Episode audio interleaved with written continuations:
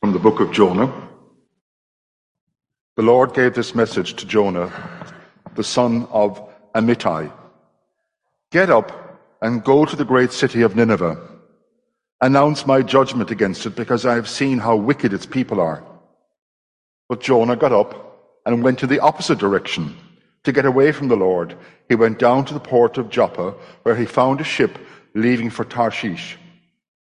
He bought a ticket, he went on board, hoping to escape from the Lord by sailing to Tarshish. But the Lord hurled a powerful wind over the sea, causing a violent storm that threatened to break the ship apart.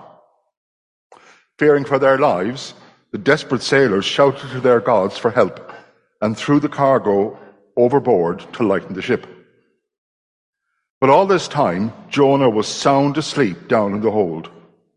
So the captain went down after him how can you sleep at a time like this? He shouted. Get up and pray to your God. Maybe he will pay attention to us and spare our lives. And then the crew cast lots to see which of them had offended the gods and caused the terrible storm.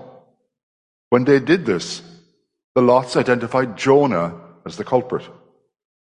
Why has this awful storm come down on us? They demanded. Who are you? What is your line of work? What country are you from? What is your nationality? Jonah answered, I am a Hebrew, and I worship the Lord, the God of heaven, who made the sea and the land. The sailors were terrified when they heard this, because for he had told them that he was running away from the Lord. Oh, why did you do it? He groaned. And since the storm was getting worse all the time, they asked him, What should we do to stop this storm? Throw me into the sea, Jonah said, and we'll become calm again. I know this terrible storm is all my fault. Instead, the sailors rowed even harder to get the ship to the land. But the stormy sea was too violent for them, and they couldn't make it. So then they cried out to the Lord, Jonah's God. O Lord, they pleaded, don't make us die for this man's sin, and don't hold us responsible for his death O Lord, you have sent this storm upon him for your own good reasons. Then the sailors picked up Jonah and threw him into the raging sea, and the storm stopped at once. The sailors were awestruck by the Lord's great power, and they offered him a sacrifice and vowed to serve him. Now the Lord had arranged for a great fish to swallow Jonah, and Jonah was inside the fish for three days and three nights. Then Jonah prayed to the Lord God from inside the fish. He said, I cried out to the Lord in my great trouble, and he answered me. I called to you from the land of the dead, and Lord, you heard me. You threw me into the ocean depths, and I sank down to the heart of the sea. The mighty waters engulfed me. I was buried beneath your wild and stormy waves. Then I said, O Lord, you have driven me from your presence, yet I will look once more towards your holy temple. I sank beneath the waves, and the waters closed over me. Seaweed wrapped itself around my head. I sank down to the very roots of the mountains. I was imprisoned in the earth, whose gates lock shut forever. But you, O Lord my God, snatched me from the jaws of death.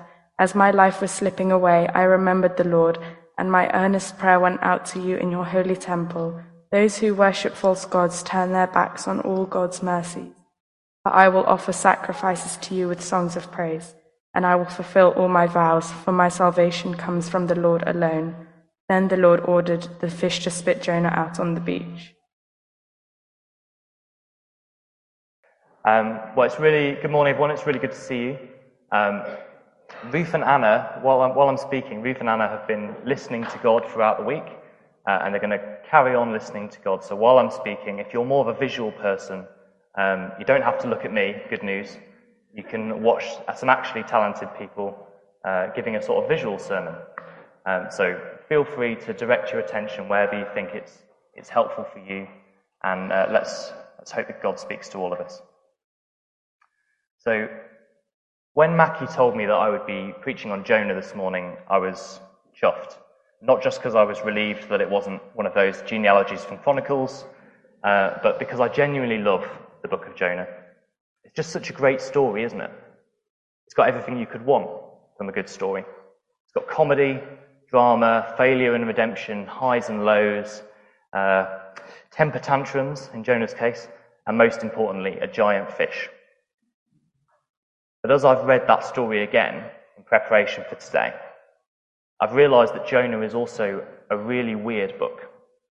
It just doesn't quite follow the rules.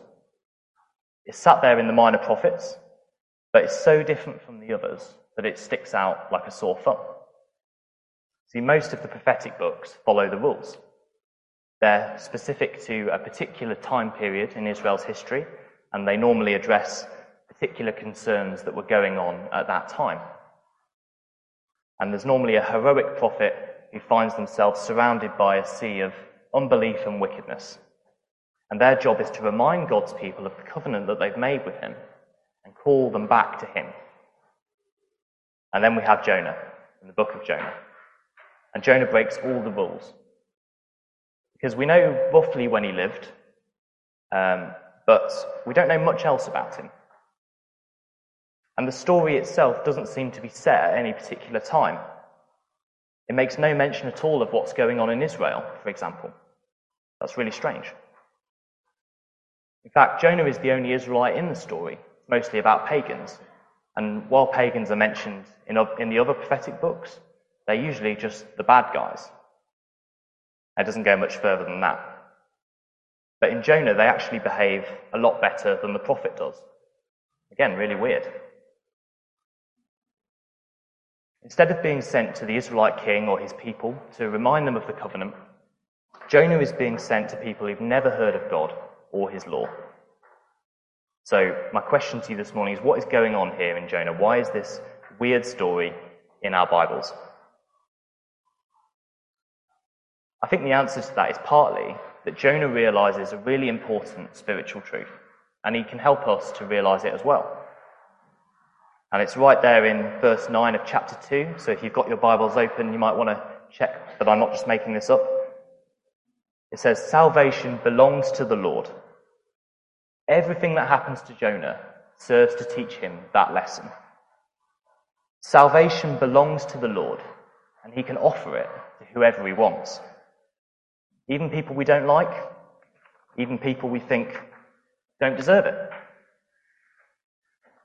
You might know that at the end of World War II, the remaining high level Nazis, so Germany was defeated, the remaining high level Nazi leaders were rounded up and put on trial at a place called Nuremberg. Has everyone heard of Nuremberg? Yeah, a few nods. Okay. So these men had conspired between them to tear the world apart, to murder millions of innocent people, to prop up a brutal regime for their own benefit. These were not good men. The world wanted to see them punished.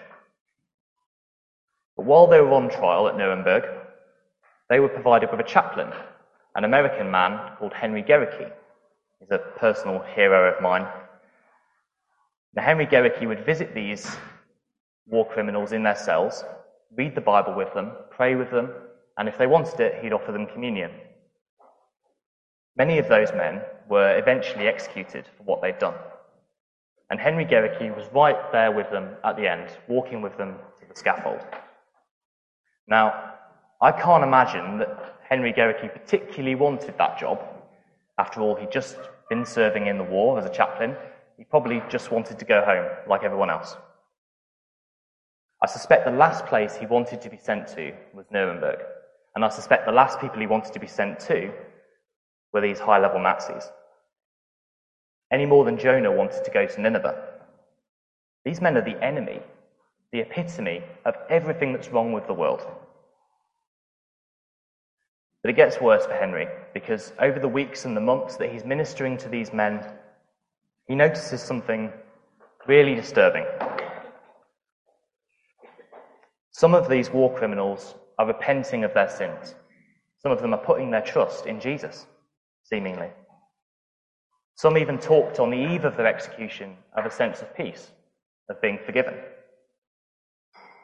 Despite all that these men had done, all the horrible acts they'd committed, and they really were horrible, God seemed to be offering them his salvation through Henry Gerecke. And the poor chaplain became convinced that for at least some of them, their new faith was genuine, that they'd said yes, they really were saved. I just want to do a quick show of hands if you're feeling brave. Uh, don't worry if you're not. Who here thinks that's fair? Who thinks it's fair that someone like von Ribbentrop or uh, Fritz Sauckel or Wilhelm Keitel can live the kind of lives that they led, do all the damage that they did, and then be forgiven by God? Anyone say that's fair? Oh, okay, a few more than I thought. Charlotte Peace. Charles Peace. Okay, I'll have to look him up. Thank you. Well, yeah, there's a bit of a mixed reaction there. Some of you felt that was fair, some of you not. Um, I have to say, I, I struggle with that a little bit. I struggle with the idea that someone can, can live the kind of life they led and then sort of get away with it at the end. And if you're with me on that, then you'll find some sympathy with Jonah as you read his book. You might feel that God wasted his salvation on those men. Because in the book of Jonah, God offers his salvation to all the wrong people, to the bad guys. See, Nineveh was an Assyrian city, and Assyria was the major threat to the northern kingdom of Israel at this time, at the time that Jonah's writing. The Assyrians were not good people in Jonah's eyes. As far as he's concerned, they don't deserve saving any more than the high level Nazis did. They were cruel, they were warlike. We know from other parts of Scripture that they practiced witchcraft, idolatry, they exploited people for money. They were not good people. So, what is God playing at by sending Jonah to them? Does he really want to give them a chance to repent? Well, yeah, he does. Despite everything, God seems to love the bad guys. If you read the rest of the book, I think it was the uh, restore reading for today, wasn't it? Chapters 3 and 4. The Ninevites repent at the preaching of Jonah and humble themselves before God, and God spares them. Jonah is not happy about this, not happy at all. He yells at God, I knew this would happen. This is why I didn't want to come. I knew that you were a gracious and compassionate God. I knew that you would have mercy on these evil people. If you're anything like me, you might, you might sympathize with Jonah here. We might be able to think of individual people or groups of people that we privately think just aren't really good enough for God. We might never say it out loud or we might never put it in that way, but part of us thinks they don't really belong in heaven. Thankfully, it isn't our call to make. God is sovereign in salvation just as he is in judgment. As he tells Moses, I will have mercy on whom I have mercy, and I will have compassion on whom I have compassion. Salvation belongs to the Lord, and he gives it to all the wrong people.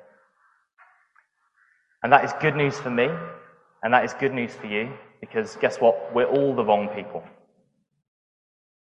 We don't deserve it either. We haven't earned our salvation, have we? It was given to us despite all the bad things we've done. Whilst we were still sinners, Christ died for us.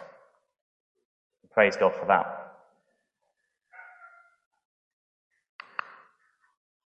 So this is going to work.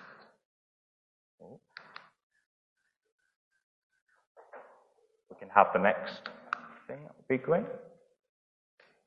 Okay. Um, salvation belongs to the Lord, and it comes even when we run from it. When we say no, when we turn and leg it in the opposite direction, God's salvation chases us down and sweeps us into his story. Like Jonah, we as the church might sometimes be a bit reluctant in our prophetic task. We might worry about what people will think if we share the gospel, what they will say if we admit to knowing Jesus. Perhaps we worry about losing friends or our respected place in the community as a church. I wonder, has anyone here got an example of a time that they said no to God? That God asked them to do something and you said no? Or maybe you ran away from Him and then came back? Has anyone got an example they'd like to share? Um, Mackie can um, come and find you with the microphone if you're feeling brave. Doesn't have to be a long one.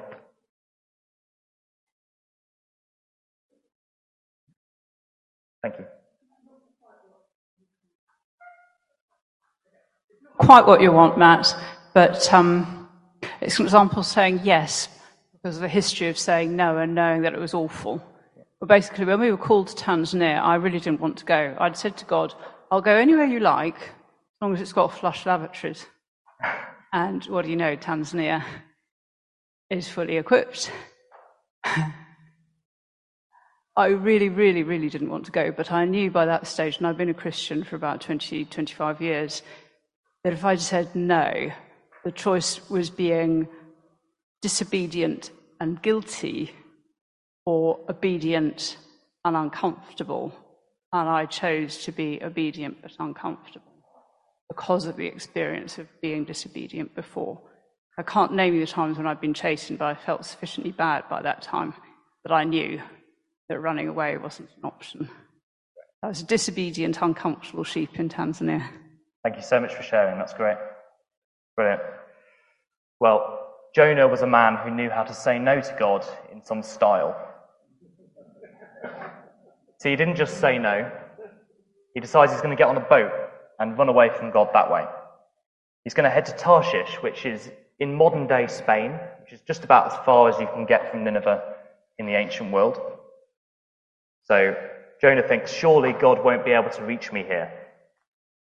But he's making a pretty classic mistake that lots of ancient people made because they all thought that gods were bound to the land that they came from, right? So if there's a god of Westbury Park, as long as you can get out of Westbury Park, then he can't do anything to you. You don't have to obey him anymore. But we know that the Lord isn't like that. And Jonah knows the Lord isn't like that. On the boat, he admits he is the Lord of heaven, the maker of both the sea and the dry land. This is not a God we can run away from. But in his patience, God allows Jonah to try, allows him to reject the presence and the calling of the living God, and choose to live amongst false gods in Tarshish. He even works Jonah's disobedience into his plans, causing pagan sailors to come to know and worship him. And those sailors would never have encountered God's power if Jonah had just done what he was asked the first time around. But we serve a God who can use our every fault, our every mistake, our every foible for his own purposes. Don't get me wrong, I think God respects our choices. We are free to say no. But God is sovereign, and his word does not return to him empty. His salvation is not going to be derailed by our disobedience. It comes even when we run from it. It was going to be offered to Nineveh, whatever Jonah thought about it. And God wanted Jonah to be the one to offer it. You might be wondering why.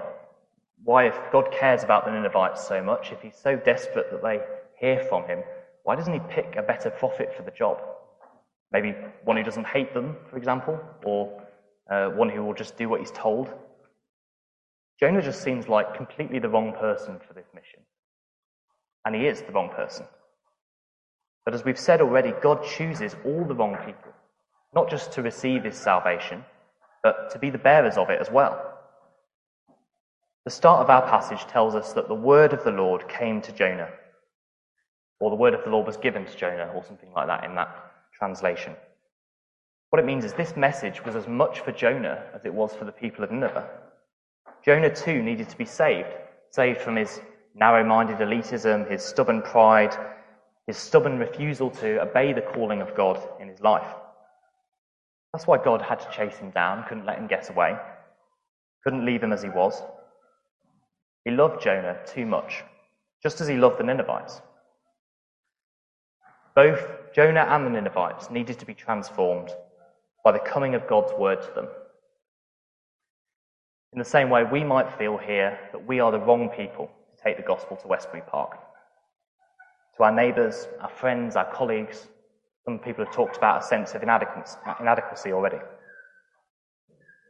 And the truth is, we are the wrong people we might want to turn and run because what he's asking of us, what God's asking of us, seems impossible. But we know that God loves using all the wrong people. He has chosen us to take his word to others and wants to transform both us and them in the process.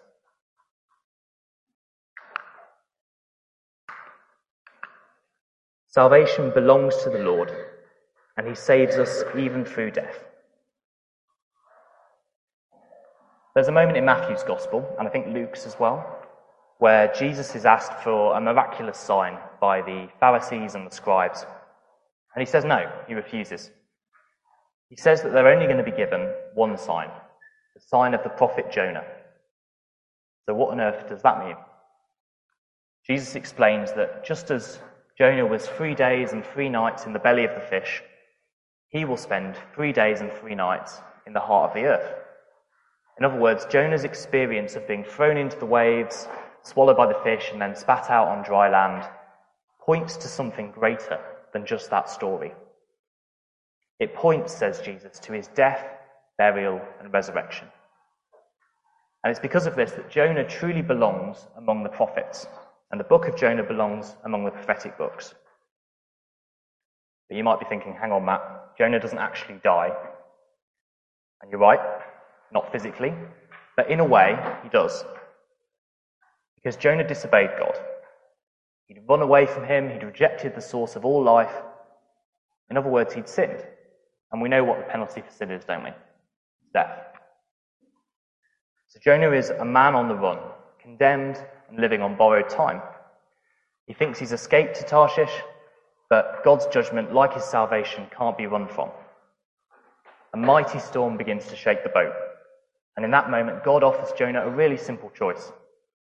Either he can continue to reject his calling, continue to choose disobedience, and he will drag down the other sailors to death with him.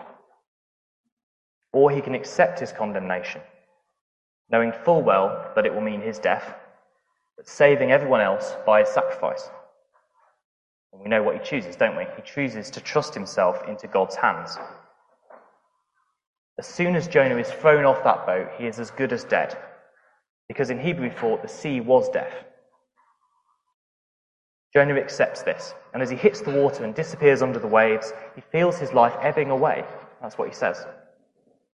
He is abandoned and cast from the sight of God. This is death. Jonah's story is over. Until suddenly it isn't. God's salvation breaks into the maelstrom of death in the form of a huge fish that saves Jonah's life. And there's no doubt in Jonah's mind that he has been saved from the pit itself. This story is amazing. A guilty man accepts his sins and submits to God's judgment to save those around him. And God delivers him even through that experience of death. Yet, as Jesus says in Matthew's Gospel, something greater than Jonah is now here. Let's be clear Jonah may point towards Jesus, but he isn't Jesus. Jesus never disobeyed God, he never ran from his calling. He didn't have any sins of his own to be punished for. So, how amazing then that he willingly bears our sins, yours and mine, and submits to death, a death he didn't deserve, so that they can be dealt with. Our very own Jonah, he goes down into death for us, experiencing an agony of separation from God that Jonah couldn't have imagined as he sank beneath the waves. Like Jonah, Jesus is buried, and for three days and three nights, it seems as if God's salvation has failed. Maybe death does get the last laugh after all. But then, just as Jonah is deposited on dry land, Jesus walks out of his own tomb. Not many people can say that. We sang earlier, death cannot hold him. Salvation belongs to the Lord, and even in death, he saves.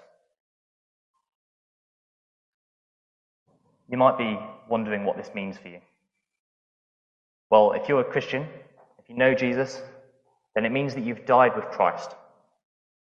Your old self went to the cross with him, and you were buried with him. Better yet, you've been raised to new life with him. This is the great truth that we celebrate in baptism, and I know we have some of those coming up, which is fantastic.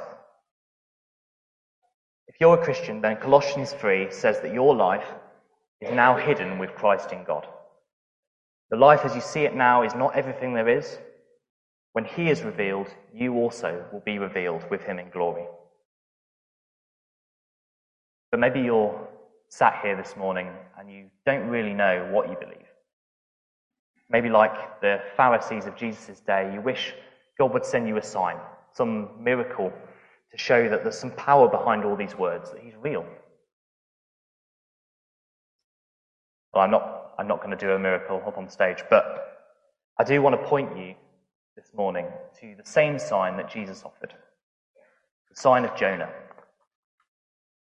The death and resurrection of Jesus Christ is the true miracle, the sign that makes sense of everything else, that proves he really was who he claimed to be. If that doesn't convince you, then nothing else will. Jonah points us towards the one who goes down into death and brings us out of it, who tastes death on our behalf and offers us life in all its fullness. This is the hope we proclaim to Westbury Park and beyond. This is our prophetic task. Salvation belongs to the Lord.